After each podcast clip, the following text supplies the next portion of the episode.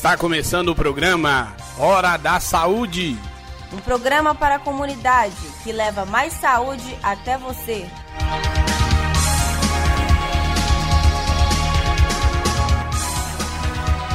Olá, ouvinte. Meu nome é Raíssa Lisboa. E eu sou Daniel Vieira.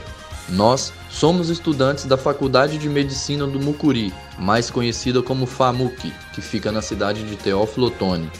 No Hora da Saúde de hoje, vamos falar sobre a Covid-19, que é como está sendo chamada a doença causada pelo novo coronavírus. Assim, o nome Covid-19 é a junção de CO de corona, V de vírus e D do inglês disease, que significa doença. E 19 indica o ano em que surgiu, 2019.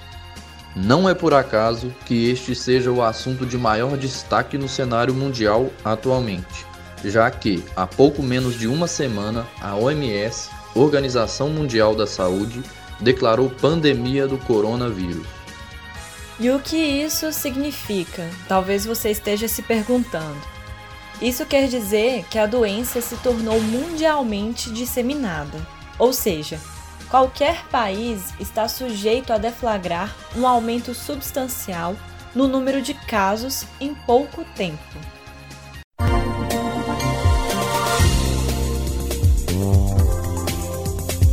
História da medicina. Entenda aqui como tudo começou.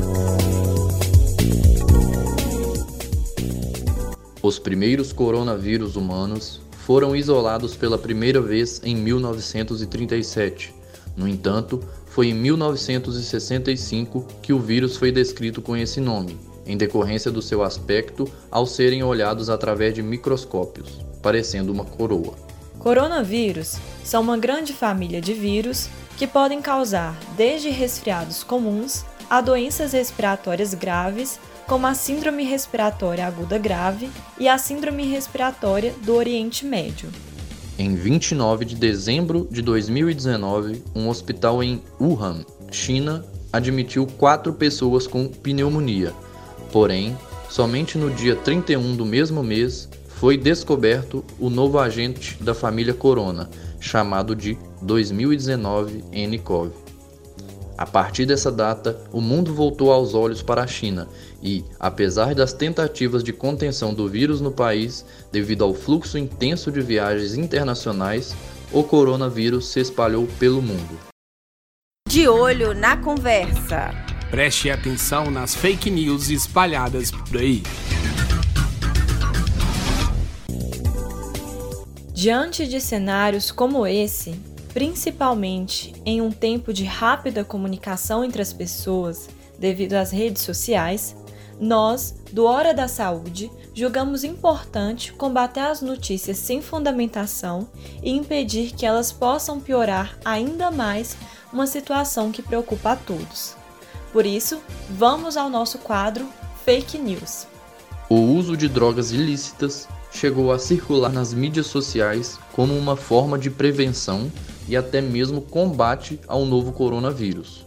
Entretanto, trata-se de um completo absurdo, pois, além de não guardar nenhuma relação com a doença, o uso dessas substâncias podem provocar um mal ainda maior para o indivíduo que deposite sua esperança de cura nelas. Historicamente, quando algum assunto relacionado a doenças causadas por microorganismos se torna destaque, a notícia de que foi criada uma vacina para tal doença geralmente é criada. Dessa vez, não está sendo diferente. Entretanto, a Organização Mundial da Saúde já declarou que não existe nenhuma vacina disponível no mundo relacionada ao coronavírus.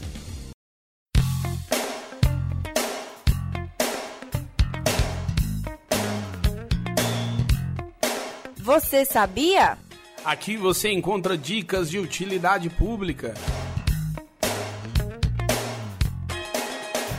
Você sabe quais são os sinais e sintomas do coronavírus? Os sinais e sintomas do coronavírus são principalmente respiratórios, semelhantes a um resfriado. Podem também causar infecção do trato respiratório inferior, como as pneumonias. No entanto, o coronavírus ainda precisa de mais estudos e investigações para que possa se caracterizar melhor os sinais e sintomas da doença.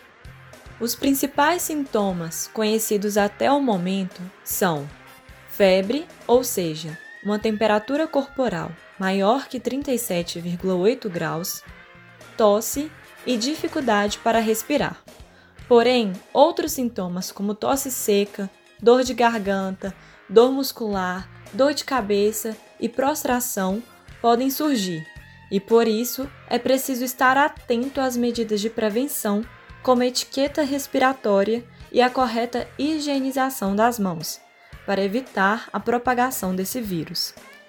Dados preliminares do novo coronavírus sugerem que a transmissão possa ocorrer mesmo sem o aparecimento de sinais e sintomas.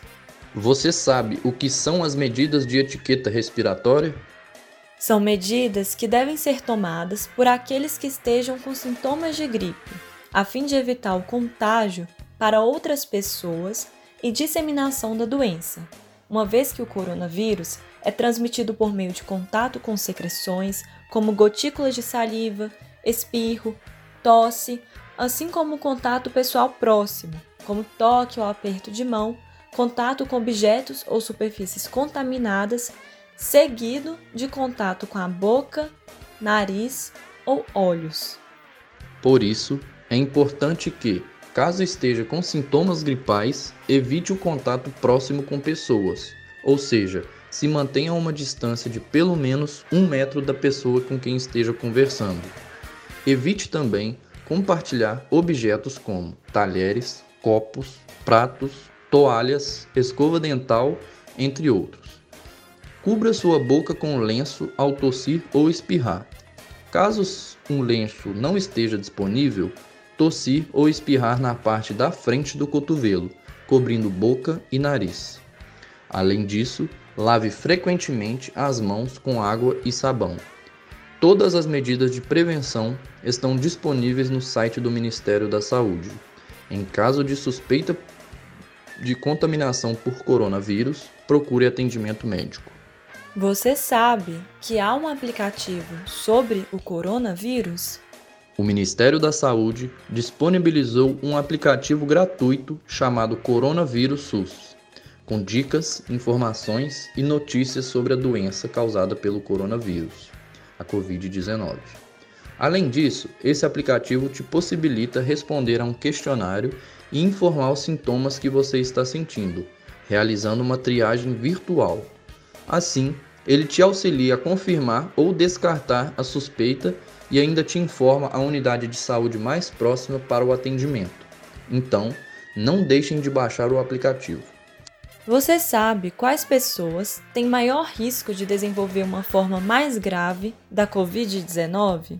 idosos e pessoas com condições médicas pré-existentes como hipertensão, doenças pulmonares, doenças cardíacas, câncer ou diabetes têm mais chances de desenvolver um quadro mais grave ao contrair o vírus. As estimativas de que a cada 40 casos confirmados haverá um óbito pela Covid-19 nos fazem refletir para prevenção e atenção às medidas de restrição dadas pelo Ministério da Saúde. A solidariedade com os grupos vulneráveis começa no autocuidado. Seja consciente, uma vez que ainda não há vacina e tratamento específico contra a doença. Previna-se e, caso esteja doente, evite disseminar o vírus adotando as medidas adequadas, como o isolamento domiciliar. Quando você se protege do vírus, também está ajudando a proteger as pessoas ao seu redor, em especial a população mais vulnerável.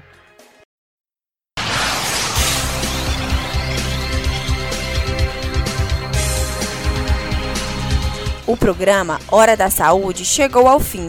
Agradecemos sua companhia e audiência. Se você deseja esclarecer alguma dúvida, entre em contato conosco pelas redes sociais. Organização e produção alunos, técnicos e professores da Faculdade de Medicina do Mucuri da UFVJM.